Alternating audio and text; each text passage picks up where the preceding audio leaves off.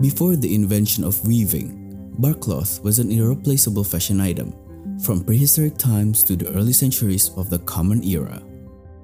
Making this traditional Indonesian clothing is no easy matter.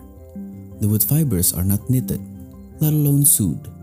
Instead, they are beaten to make the bark into a wide, flat, and smooth sheet.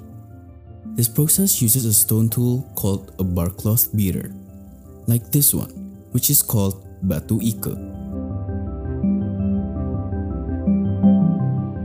Batu ike is usually equipped with a handle made of rattan.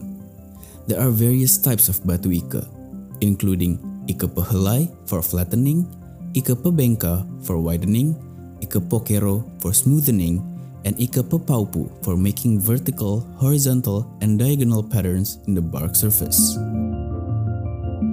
Bark beaters were widely discovered in Neolithic sites in Sulawesi. The Kalumpang people even still practiced the art of making bark cloth in the early 20th century. Not only in Sulawesi, several communities in Papua up to the present day still uses bark beaters with curves and crosshatch patterns on the surface of the stone.